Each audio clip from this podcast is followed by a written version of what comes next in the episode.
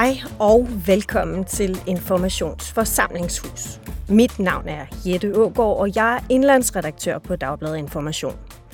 Du skal til at lytte til en samtale, som jeg havde med forfatter Ove Kaj Pedersen i anledning af, at han har udgivet en ny bog.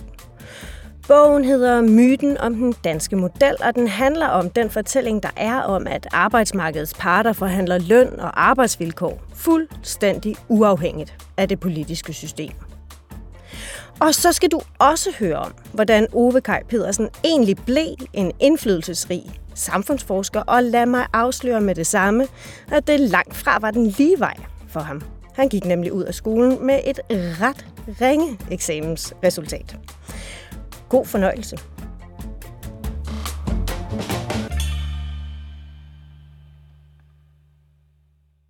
Så lad os starte der. Hvorfor er det en myte? Det er det, fordi aftalemodellen, forhandlings- og konfliktretten altid har været indrammet af politik, af de politiske institutioner, og den, der er en lang, lang historie for, at politikere har grebet ind på mange måder. Der er også en kortere historie for, hvordan parterne er blevet integreret i de politiske institutioner, således at det i dag er svært at se forskellen mellem den politiske beslutning og den faglige beslutning. Men hvordan er det så blevet til en myte? Jamen, det er jo fordi, at øh, både regeringer og parterne fremhæver konstant, at de er selvstændige i forhold til hinanden. Og øh, det er efter min mening en myte i den forstand, at det er en vigtig bestanddel i at opretholde en selvstændighed mellem regeringen og parterne, det er en vigtig bestanddel af at opretholde konflikt- og forhandlingsretten blandt parterne, men det er også sådan, at den konflikt- og forhandlingsret altid har været indrammet og altid har været delegeret fra politikerne. Det vil sige, at selvstændigheden er en politisk besluttet selvstændighed, og vi kender fra mange andre aspekter af det danske samfund, når politikerne har besluttet at delegere selvstændighed, så kan politikerne også indskrænke den, de kan fratage den, de kan udvide den, alt efter den beslutning, der er flertal for. Så det vil sige, at det er en selvstændighed på politikernes nåde? Det har der hele tiden været fra det første ferie i 1899, og det kan vi gennemgå lidt senere. Hvis det skal vi vende tilbage til, det skal vi vende ja, tilbage ja, til. hun har pålagt mig, og jeg har sagt, det er hende, der er mester i lokalet. Jeg skal nok lade være tale for længe. det er altid. Det skal vi i hvert fald vende tilbage til. Ja. Men først, så kunne jeg godt tænke mig lige at rette blikket mod dig og din person. Ikke sådan, øh, sådan du skal krænge dit hjerte ud helt. Nej, nej. Men, øh, men, men, så kommer vi ikke hjem, ja. Nej. Jo, det kunne ellers være spændende. øh, men øh, du er jo øh, professor emeritus og har beskæftiget dig med grundpillerne i det danske samfund og strukturerne på arbejdsmarkedet i hvad? Hal, hal... Siden 70'erne, midten af 70'erne. Ja. Det er mange år. Det er mange år. Snart jeg 50 år. Jeg kan ikke engang det ud. Nej. Nej.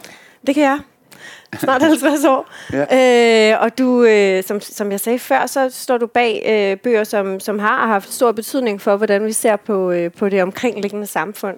Øh, og, og igen, så vil jeg øh, gerne fremhæve den der øh, konkurrencestat, øh, for den fik altså meget indflydelse på den politiske debat. Øh, ja. Måske især fordi, at den socialdemokratiske finansminister Bjarne Korydon i Tornings SRSF-regering, det var det, den hed, okay.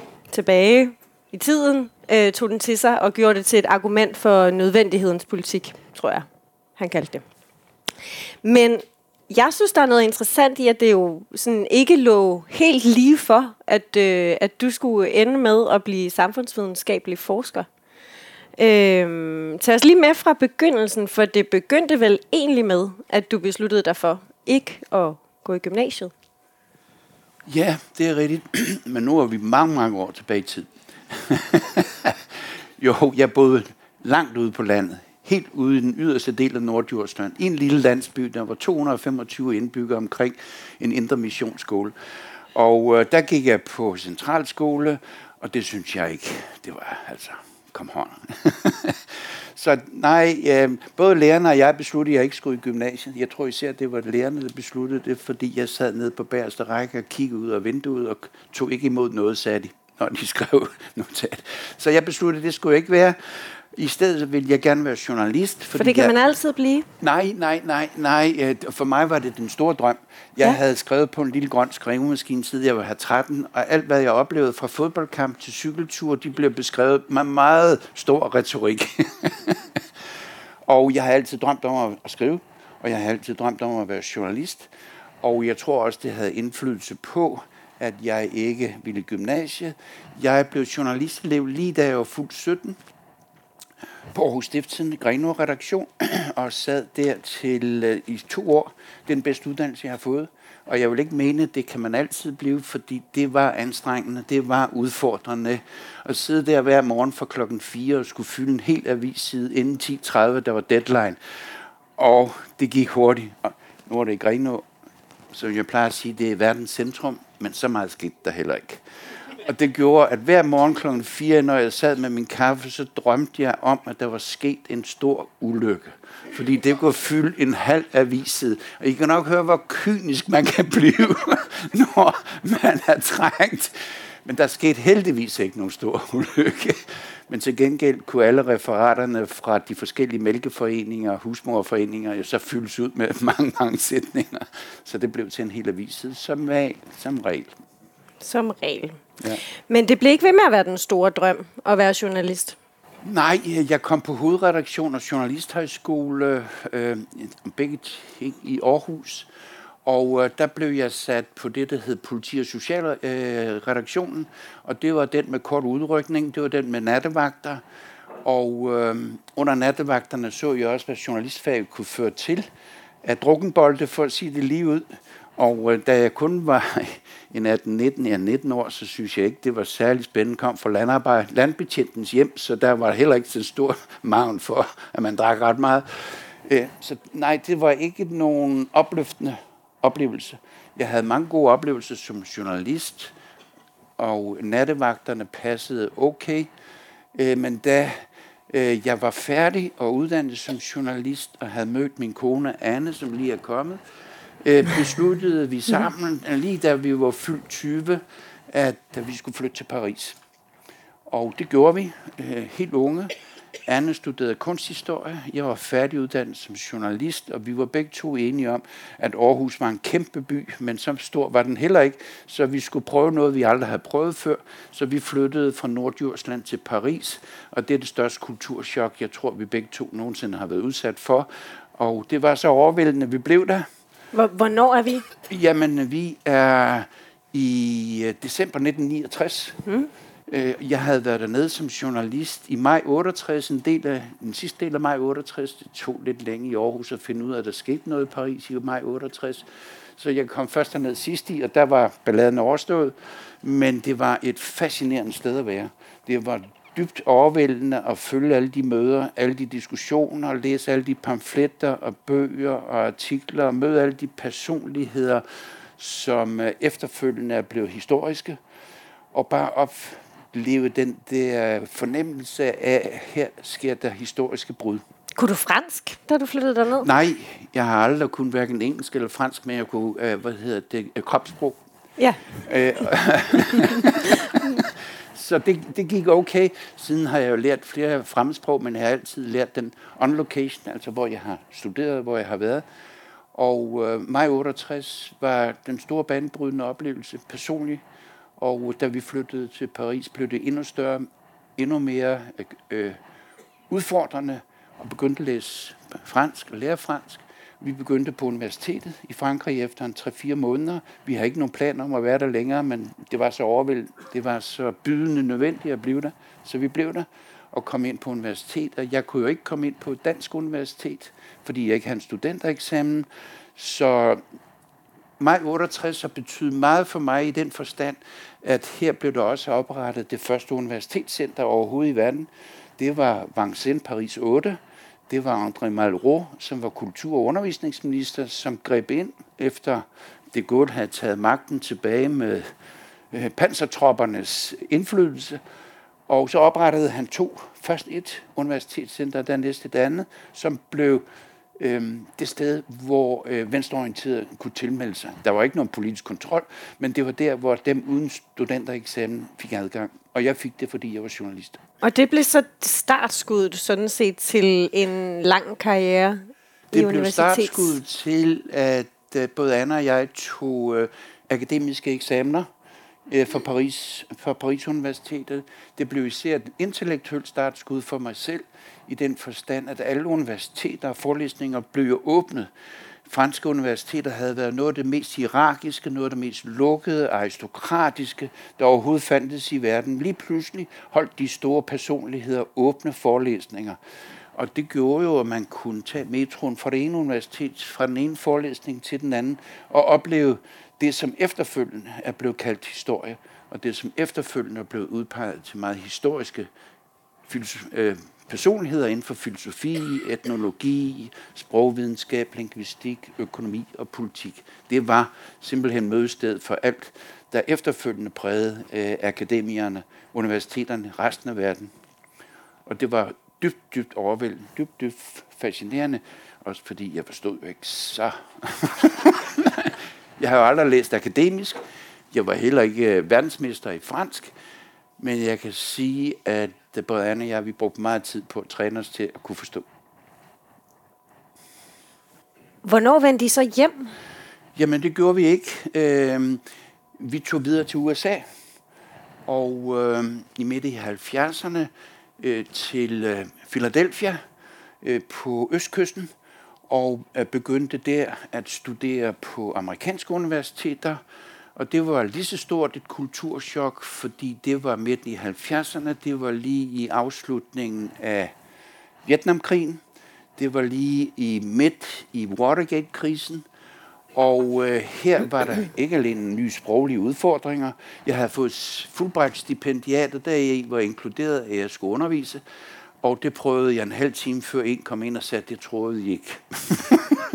så jeg underviste ikke mere.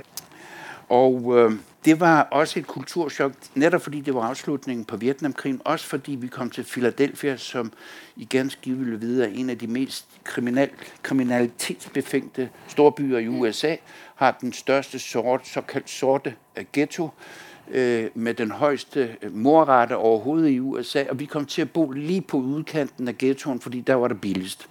Og der boede vi, og det var et dybt, dybt chok at se, hvordan mennesker behandlede hinanden. Også at vågne op om morgenen, når tanksene de kørte ned ad sidegaden, fordi det brændte ind i ghettoen. Det var ikke rart. Det var voldsomt, og vi var heller ikke særlig mobile ud af lejligheden, selvom vi gjorde alt, hvad vi kunne. Og hver gang vi stod på et forkert gadehjørne, så kørte der altid en patruljevogn op og spurgte, hvor skal I egentlig hen? Ved I, hvor I er?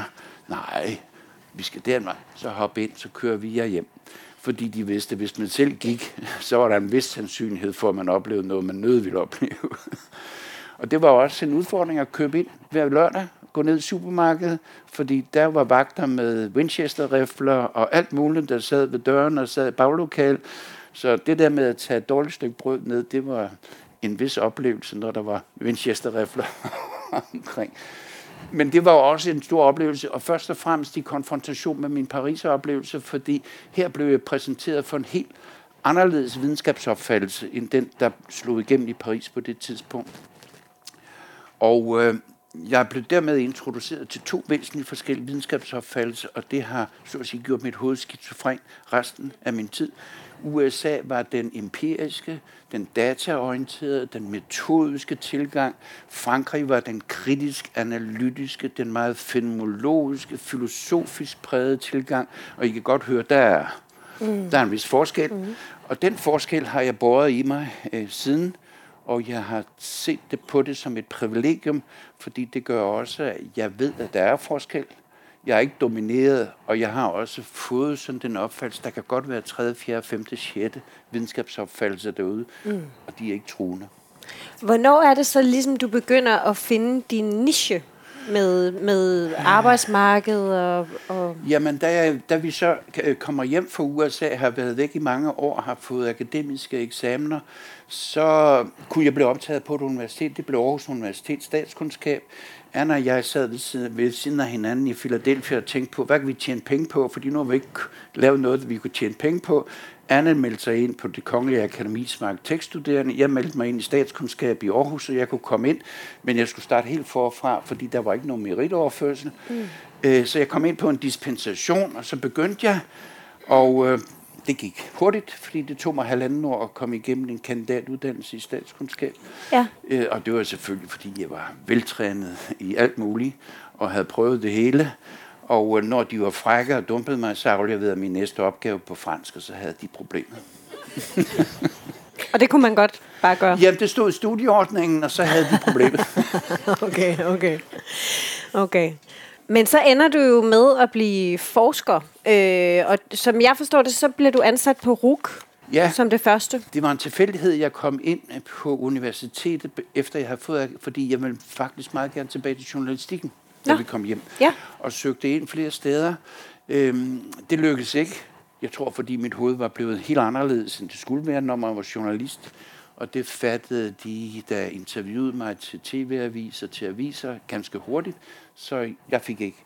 Men så var der en god ven, der spurgte, om ikke jeg kunne søge et vikariat ned på RUK, efter jeg havde været arbejdsløs i en kort periode. Så sagde jeg jo, og der begyndte det.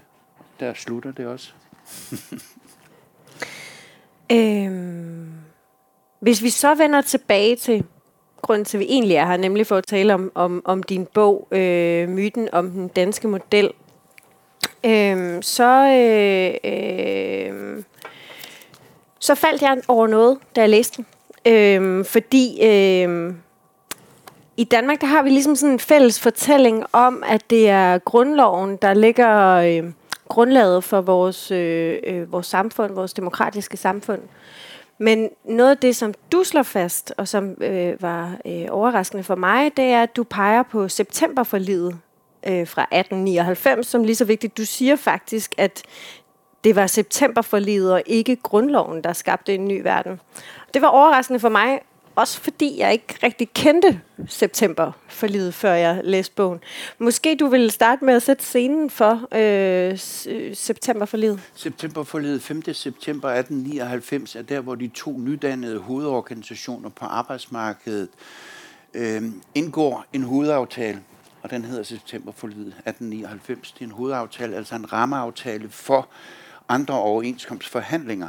Og her gør de flere ting, som er meget, meget vigtige og stadigvæk er vigtige. De øh, for det første øh, tildeler hinanden selvstændighed til at samle medarbejdere, til at samle organisationsmedlemmer, til at organisere deres egen organisation uden indbrud fra modparten.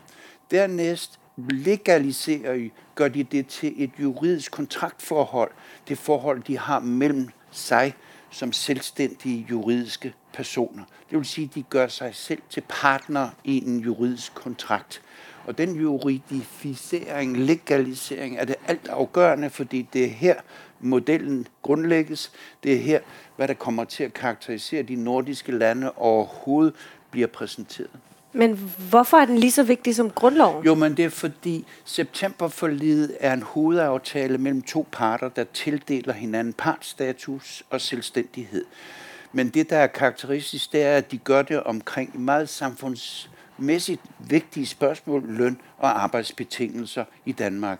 Og det gør jo, at det kan de ikke gøre uden regerings og på det tidspunkt rigsdagens accept af det. Og i forsommeren 1900, året 1900 accepterer rigsdagen, at septemberforlidet er indgået, og meddeler så dermed via deres accept, vi delegerer selvstændigheden til jer. Det er jer, der beslutter, hvad I vil aftale inden for de juridiske rammer, men det er os, der delegerer, det vil sige, det er os, der giver, det er os, der kan tage, det er os, der kan indskrænke, det er os, der kan udvide. Og det er jo fordi grundloven 1849 jo har sagt, at den politiske magt i Danmark ligger et sted, og ingen andre steder. Det ligger i rigsdagen, det der i dag er Folketinget. Det tildeler det parlamentariske organ såkaldt ene kompetence til at regulere og kontrollere de danske borgere via lov. Og den bliver sat ned over septemberforledet, og parterne accepterer den øh, udmiddelbart. Og det betyder noget meget, meget vigtigt, det er, at parternes selvstændighed indrammes af den politiske magtfordeling. Sættes ind i parlamentets ene kompetence. Derefter anerkender de de borgerlige friheder, som de fremgår af grundloven, ytrings-, forsamlings-, organisationsfriheden, og videre garanterer de, at de skal nok lave kollektive aftaler, men de kollektive aftaler til sidesætter ikke, umuliggør ikke individuelle kontrakter. Det betyder mange ting. Det betyder, at septemberliget fra dag 1 er indgraveret i det demokratiske system, som det er defineret ved grundloven 1849. Det betyder to, at parterne har anerkendt parlamentets ene kompetence. Det betyder tre, at parlamentet til enhver tid kan sætte rammerne for, hvad parterne må og kan. Og det er også ens betydende med, at anklagemyndighed, politi og retsvæsen kan definere, hvad parterne må på baggrund af en juridisk aftale mellem dem.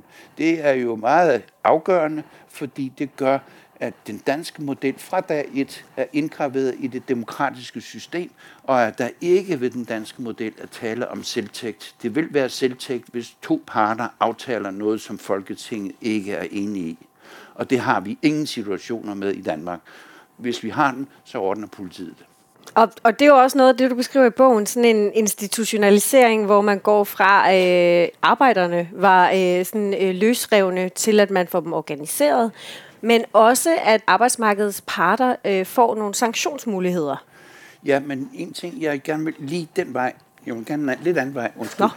Og det er, fordi grundloven øh, har jo været prist og gjort til et æres omgivet dokument, og det er det under alle omstændigheder også. Men grundloven er det første sted i dansk lovgivning, hvor klassebegrebet introduceres, og hvor klasse bliver defineret som os, der har ejendom, og I, der ingen ejendom har. Der skældes mellem ejendomshavere og ejendomsløse. Og der fritages de ejendomsløse. De ejendomsløse tildeles ikke ret til at gøre mange ting, til for eksempel valgret, at tildeles heller ikke ret til at modtage sociale ydelser. Vi skal længere hen i historien. Tildeles en masse forpligtelser. Så Grundloven 1849 er et klassedokument. Det er faktisk før marxister og venstreorienterede flytter ind i Danmark og definerer klasse på et andet vis, der definerer godsejere og bønder, at de er en klasse vendt mod en anden klasse. Og hvad er det så, septemberforliget gør, som er Jamen, anderledes? septemberforliget øh, gør noget, som grundloven ikke, ikke gjorde. Den frigør den enkelte fra huset. Og huset har været den retlige enhed i Danmark i omkring 400 år. Det betød, at hvis man arbejdede, så var man indlagt i et hus. Og dette hus havde en husbånd og via loven havde denne husbånd krav på lydighed og hørighed. Herunder rævelsesret måtte slå. Herunder måtte beslutte, hvem der måtte gifte sig med hvem, hvem der måtte indgå hvilken festekontrakt, hvem der måtte have formue, og derefter, som det væsentligste måske, hvornår de må bevæge sig ud af huset og ikke. De skulle have passerseddel for at gå ud af husets hoveddør, ellers så kunne de blive anholdt og sat i spjæld. Så husbåndretten var alt dominerende, og det var huset, der var den retlige enhed, hvorunder der var underordnelse og uværdighed. Og det var noget, grundloven fastholdt. Den gjorde intet ved husets og husbåndens rettigheder over tyne, arbejde og forandre osv. Det gjorde septemberforlidet. Septemberforlidet rykkede ind og øh, startede en proces, hvor det var de to parter gennem deres ret til at organisere egne medlemmer, der begyndte at udbrede den kollektive overenskomst og garanterede den individuelle aftale, og dermed bragte arbejderen Tyne Frandet ud af huset. Og gradvis udstyrede den enkelte med en selvstændig aftaleret og en selvstændig ret især til at bevæge sig ud af huset. Den sidste begrænsning på bevægelsesfriheden for Tyne er Tyneloven 1921, der begynder det gradvist at blive opløst. Men grundloven fastlå husbånderetten, definerede klasserne sådan, som ejendom eller ejendomsløs, og fastholdt den derfor så som grundlag for hele det, øh, det danske juridiske system og parlamentariske system efterfølgende. Septemberforledet startede en proces, hvor parterne kunne nedbryde husets dominans, kunne frigøre det, der kommer til at hedde den fri arbejder, også hos Marx og mange andre, skabte den fri arbejder ved en hovedaftale og gennem organiseringen med det resultat, at grundloven gradvist mistede sin betydning, at huset gradvist blev opløst, og at den fri arbejder, det var både kvinder og mand, begyndte at være den, der dominerede i Danmark omkring 100 år efter, hvad der skete i Tyskland og England og andre steder. Men det er jo ikke sådan, at septemberforlidet bare med det samme bliver omfavnet af, af samfunds, øh, samfundet, eller... Øh Nej, septemberforlidet har været en skrøbelig størrelse, i hvert fald fra 1899 og helt op til 1980'erne. Der har været voldsomme konflikter. De konflikter har været både mellem en reformistisk fløj inden for venstre, venstrefløjen og en, en revolutionær, en kommunistisk fløj, hvor den revolutionære konsekvent har arbejdet mod septemberforlidet, har forsøgt at bryde septemberforlidets fredspligt, har forsøgt at opstille øh, Øh, alternativer til de to parter, der har eksisteret og har ført mange konflikter, som både er imod fredspligt, men også imod straffeloven. Og de konflikter afsluttes først i slutningen af 70'erne og begyndelsen af 1980'erne.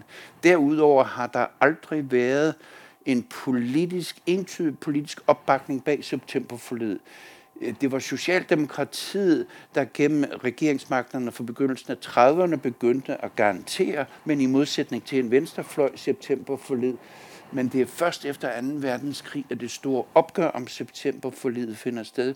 Fordi her er Socialdemokratiet ikke helt entydigt indstillet på, at selvstændigheden skal fortsætte. Konservativ Folkeparti er helt entydigt imod. Partiet Venstre er helt entydigt imod. Her har vi en diskussion om, om parternes selvstændighed skal videreføres, og det er en meget, meget omfattende, både politisk, også økonomisk, teoretisk og politisk diskussion i, øh, Ja, i 60'erne og 70'erne. Og noget af det, der redder det, som jeg læser det, det er, er netop den her, det her med, at man ligesom har institutionaliseret det, man har sikret, at, at øh, arbejdsmarkedets parter ligesom har nogle sanktionsmuligheder, kan holde styr på deres medlemmer, så der ikke opstår øh, øh, arbejdskamp øh, frem for arbejdskonflikt. Enig. Øh, der i 1899 og regeringens, eller ja, fristands accept af september forlid, var der en stiltigende forudsætning om, at det nok vil fjerne konflikter på arbejdsmarkedet. Hvad er forskellen? Arbejdskamp, arbejdskonflikt? Jamen, det er jo et godt spørgsmål. Arbejdskonflikt er jo der, hvor der hersker en fredspligt, og hvor omkring der er lagt institutionelle rammer, der siger, at den konflikt er legal, den konflikt er illegal. Og hvis konflikten ikke følger fredspligten, men foregår inden for fredspligtens periode, så er den imod arbejdsret. Og øh, det er en vigtig pointe, fordi der ved septemberforledet var, tror jeg, rigsdagens forudsætning, at det her ville dulme arbejdskampene på arbejdsmarkedet. Det gjorde det ikke. Med det resultat, at fra 1908 begyndte man at diskutere, og det var på politisk bud, øh, i hvert fald fra, fra Københavns Kommune, at øh, der skulle nogle muligheder ind som kunne begrænse de arbejdskampe, der, der foregik. Og her kommer lovgivningen om forlisinstitutionen, her kommer hele taget mailingsproceduren, og der kommer også lovgivningen om arbejdsretten. Mm. Og hvad der karakteriserer de to institutioner den dag i dato, den dag i dag, det er jo, at arbejdsretten integrerer hovedparterne på arbejdsmarkedet med højesteretsdommere og tildeler dem i fællesskab sanktions- og straf, en straffemulighed over for de medlemmer, der bryder fredspligten. Det betyder, at hovedorganisationerne her bliver pålagt via fredspligt, men også via sanktionsmulighederne, den opgave at organisere deres medlemmer, så de ikke bryder fredspligten, og at gøre det yderste for at undgå, at de gør det. Og der får vi jo så den kontrol- og styringsfunktion for hovedorganisationerne, som stadig er et af de vigtigste, og er en af de vigtigste forudsætninger, fordi så er det ikke her regeringen, der konstant skal gribe ind. Det er ikke altid politiet med knæbler, der skal sørge for, at der er ro i gaderne. Nej, det bliver parterne, der gennem det såkaldte bodsystem kan straffe eller sanktionere deres egne medlemmer, således at deres egne medlemmer finder ud af, hvornår grænsen for fredspligt er ophævet. Og men, det, gør, det gør man især i 70'erne, der bodsystemet eksploderer. Ja, men det er jo ikke sådan, at regeringer aldrig har grebet ind. Nej, de har altid grebet ind. Øh, jeg tror, øh, fordi selv de legale konflikter, selv de konflikter, der opstår ved overenskomstfornyelse, udløbet af en overenskomst, der må man gerne konflikte om indgåelse af den nye konflikt. Men når den konflikt er foregået så længe, har haft sådanne samfundsmæssige konsekvenser, så har regeringer typisk helt tilbage fra 30'erne, og især under Stavning-regeringer, grebet voldsomt ind ved såkaldt tvungen voldgift. Og der var faktisk ikke noget septemberforlig fungerende igennem 30'erne, og det blev også ophævet under besættelsen, og derfor er det efter besættelsen, at selve spørgsmålet om parternes selvstændighed revitaliseres. Du siger, at det er en myte, det her med, at aktørerne står helt og uafhængigt af det politiske system. Øhm, og, og, og det her, altså du siger jo nærmest, at de, øh, den danske model lever på politikernes nåde. Det gør den. Øh, men vi hører igen og igen, især fra politisk hold, at øh, modellen er helt særlig, fordi der ingen politisk indblanding er. Hvordan hænger det sammen? Jamen, det er det rigtig gode spørgsmål. Det er der ved, at man kan besvare begrebet om den danske model og sige, at det er en myte. Fordi øh, modellen er jo opstået, som jeg lige har beskrevet, inden for politiske rammer, øh, delegeret af rigsdagen, fastholdt ved masser af politiske beslutninger, tvunget igennem især 30'erne og 40'erne ved politiske beslutninger. Og øh, myten bliver jo så formuleret øh, fra begyndelsen, midten af 1980'erne. Og øh, øh, bliver så gennemtrængende for den, disku, den måde, hvorpå regeringer efterfølgende, også parterne efterfølgende, definerer deres gensidige relationer ved parternes selvstændighed, forhandlings- og konfliktret, og ved regerings har ingen ansvar. Har ingen ansvar. Øhm, og det øh, viser jo, at, øh, at det det kan blive en myte, men det kan også vise, at det kan blive en meget aktiv og vigtig myte, fordi det myten afsted kommer, det er jo et konstant spil om, hvem vil påtage sig ansvaret for løn og arbejdsbetingelser på arbejdsmarkedet. Er det parterne? Ja, det vil vi gerne, men vi vil også gerne have regeringens støtte, når vi ikke kan finde ud af, at det regeringen. Ja, vi vil gerne respektere den, men vi gør det kun på politiske betingelser, og vi griber konstant ind, hvis det er nødvendigt. Og øh, det gør jo, at når parterne og regeringer siger, at de har fuldstændig distance og selvstændighed til hinanden, så er det forkert. Øh, men det er også rigtigt at sige, at det er betydningsfuldt, at de gør det. Fordi der kan de jo spille om, hvem skal tage over i den her situation. Hvem skal gøre noget i den her situation? Hvem har ansvaret for, hvis det bliver stor konflikt? Og jeg har henvisning til sygeplejekonflikten i, i tidligere, hvor Mette Frederiksen gik over Silkeborg Torv og sagde, jeg blander mig jo ikke i den danske model. Halvanden måned efter blandede hun sig ved at ophæve meldingsforslaget til, til lov. Mm. Og øh, sygeplejerådet sagde, at de gerne vil have politikerne til at deltage. De mm. har faktisk nu lige vundet ved trepartsaftalen, fordi hele forløbet tilbage til 10, 2010 er jo et med en lønstrukturkomité videre, er jo et resultat af sygeplejernes accept af, eller også øh, ønske om, at politikerne indblandede sig. Mm. Derfor har selve forløbet fra konflikten 10 og frem efter jo også sted kom store konflikter inden for fagbevægelse og arbejdsgiverorganisationer, fordi her er der et fagforbund, et ganske vigtigt et på det offentlige arbejdsmarked, som helt åbenlyst argumenterer for, at politikerne skal involveres. Og det er jo så lykkes med den forandring af lønstrukturen, der sættes igennem nu, med de milliarder, der er tilført bestemte faglige grupper, og med øh, de aftale, trepartsaftale om en midlertidig for 2024 sammenkædningsregel på det offentlige mm. arbejdsmarked. Mm. Øhm, og, og lige præcis det. Altså lige nu kører overenskomstforhandlingerne på det offentlige område jo. Øhm, øh, Hvordan skal vi se på dem i set i lyset af den trepartsaftale, der kom før jul? Vi kan kun se dem i lyset af den. Okay. Fordi trepartsaftalen satte nogle rammer og overlod udfyldningen af disse rammer til overenskomstforhandlingerne. Centralt, regionalt og lokalt. Det betyder, at der her er en fantastisk kombination af et politisk lovgivet indgreb, fastlagt ved finanslov, med flertal i Folketinget, og så at parterne derefter overlades at implementere via overenskomstforhandlinger det treparten har aftalt, hvor parterne har aftalt med regeringen. Det viser jo, at parterne her påtager sig forpligtelsen til at gennemføre det, de har aftalt med regeringen. Og regeringen forpligter sig til at have finansloven som rygstød til at kunne gøre sådan og sådan. Det er jo et samspil, mm. som er ganske fascinerende, men det betyder, at overenskomstforhandlingerne, som på det offentlige arbejdsmarked i øjeblikket foregår i hovedsagen i skyggen af trepartsaftalen, og i hovedsagen drejer sig om de spørgsmål, som trepartsaftalen har overladt til overenskomstforhandlinger. Og øh, derfor er forhandlingerne spændende, fordi det er et eksempel på, i hvilken forstand, i hvilket omfang, inden for hvilke fagområder vil man implementere den trepartsaftale, som ligger som grundlag. Men fortæller det os også noget om myten om den danske model? Jamen, det er jo det, diskussionen, og der det er jo en ren tilfældighed, at den kommer lige præcis på det tidspunkt. Dem, der er for redaktionen på Information, vil vide, at der var en aftale om, den lå et helt år tidligere bogen. Altså.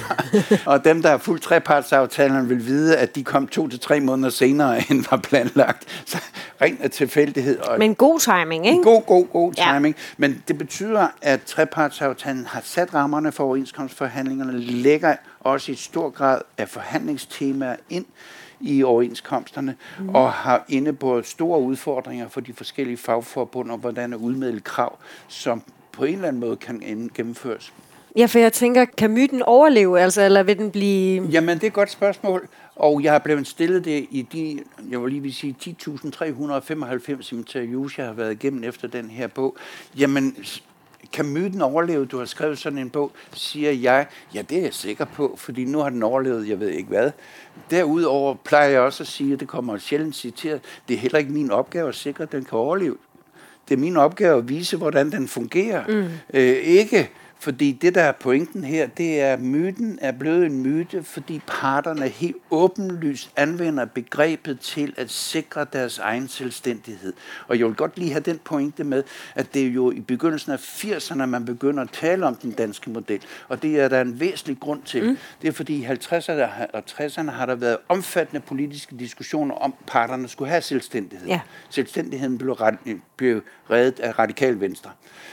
Den anden var, at igennem hele 70'erne havde regeringen jo konstant grebet ind ved indkomstpolitik og lønpolitik. Formelt havde de grebet ind, uformelt havde der været konstante samtaler mellem parterne og regeringen, før de gik i gang med overenskomstforhandlinger. Det betød jo, at parterne, da de kom ud, i, ud af 70'erne, havde en forståelse af, at deres selvstændighed ikke var givet. Og også en fælles interesse i, at deres selvstændighed blev fastlagt eller garanteret, og det kunne politikere ikke, det ville politikerne ikke. Derefter blev redskabet så at opbygge en myte om den danske model. Vi har selvstændighed, og det, der er fascinerende, det er derfor ikke, hvordan blev modelbegrebet formuleret. Det er, hvorfor parterne overtog det, hvorfor regeringer overtog det, således ingen i dag kan bevæge sig ind på arbejdsmarkedet uden at høre om den. Og øh, derfor siger jeg, at der er en bred interesse i at opretholde myten, og det er for at sikre den her ansvarsfordeling, men mm. også, at den kan ændres fleksibelt efter omstændighederne. Derfor er, skal man hver gang man går ind i overenskomstforhandlinger, før overenskomstforhandlinger, lytte til, hvornår det begrebet bliver anvendt, fordi så kan man være sikker på, at her er der en interessevaretagelse. Og den går ud på at signalere til politikerne, I skal ikke blande jer, bortset fra, når vi gerne vil have det, og for regeringen. Vi blander os ikke, bortset fra, hvor vi gør det. Men er det kun politikerne, der, øh, der sådan presser grænserne for den danske Nej, model? det har parterne altid gjort. Mm. Og øh, udvalgte fagforbund har altid gjort det. Der har altid været kamp på grænsen. og derfor er den danske model jo heller ikke et stabilt begreb.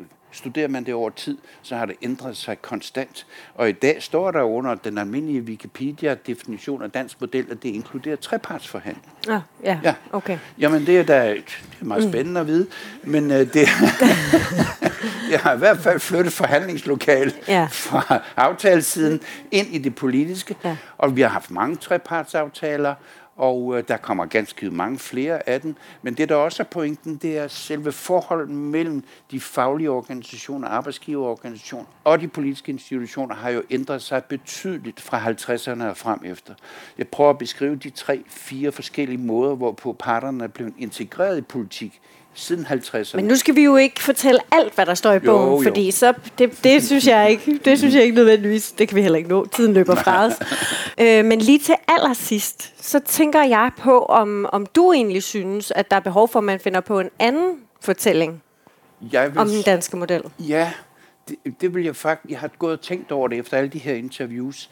Jeg har gået og tænkt over, at hvis den danske model med den selvstændighed, og det spil, der foregår omkring den, skal opretholdes, og det mener jeg vil være et gode for os alle sammen, øhm, så er det nødvendigt, at modellen reformuleres, og myten reformuleres. Det vil sige, at der er øh, et, en fortælling, som kan garantere legitimiteten af selvstændigheden ved at understrege dens politiske afhængighed og samspil med politikerne. Det betyder jo, at selvstændighed ikke bliver et entydigt, et spørgsmål om suverænitet, selvstændighed i den forstand, men at det bliver et, et begreb om samspillet. Og følger man den faglige litteratur, så fylder hele samspilsdimensionen mere og mere og mere. Det gør den også inden for arbejdsretten. Og derfor er det vigtigt, når parterne og regeringen går ud og siger, at de går helt ind for den danske model, at de også begynder at sige, at den danske model indebærer trepartsforhandlinger, det indebærer regeringsindgreb, det indebærer arbejdsmarkedspolitisk lovgivning, som sætter rammer for beskæftigelse og for løn og for arbejdsbetingelser, og derefter understreger, at vi har et offentligt arbejdsmarked, og der er regeringen arbejdsgiver og, hovedfor- og forbundene er arbejdstagere, men det er regeringen, der underskrev en aftale. Det er regeringen, der sidder med finansloven i ryggen og gør det. Parterne har nok strækkekasser, men regeringen har en uendelig strækkekasse i finanslov. Og det vil sige, at det er et asymmetrisk forhold. Der er nogen, der har magt, der er nogen, der har mindre, og der kommer myten jo også effektivt til at spille ind. Mm. Hvordan gør vi med den asymmetri, samtidig med, at vi opretholder forestilling om, at der er selvstændighed mellem parterne? Mm. Tak. Lad det være øh, det sidste for i aften. Øhm, nu vil jeg gerne sige tak for i aften. Tak fordi I kom. Det var dejligt.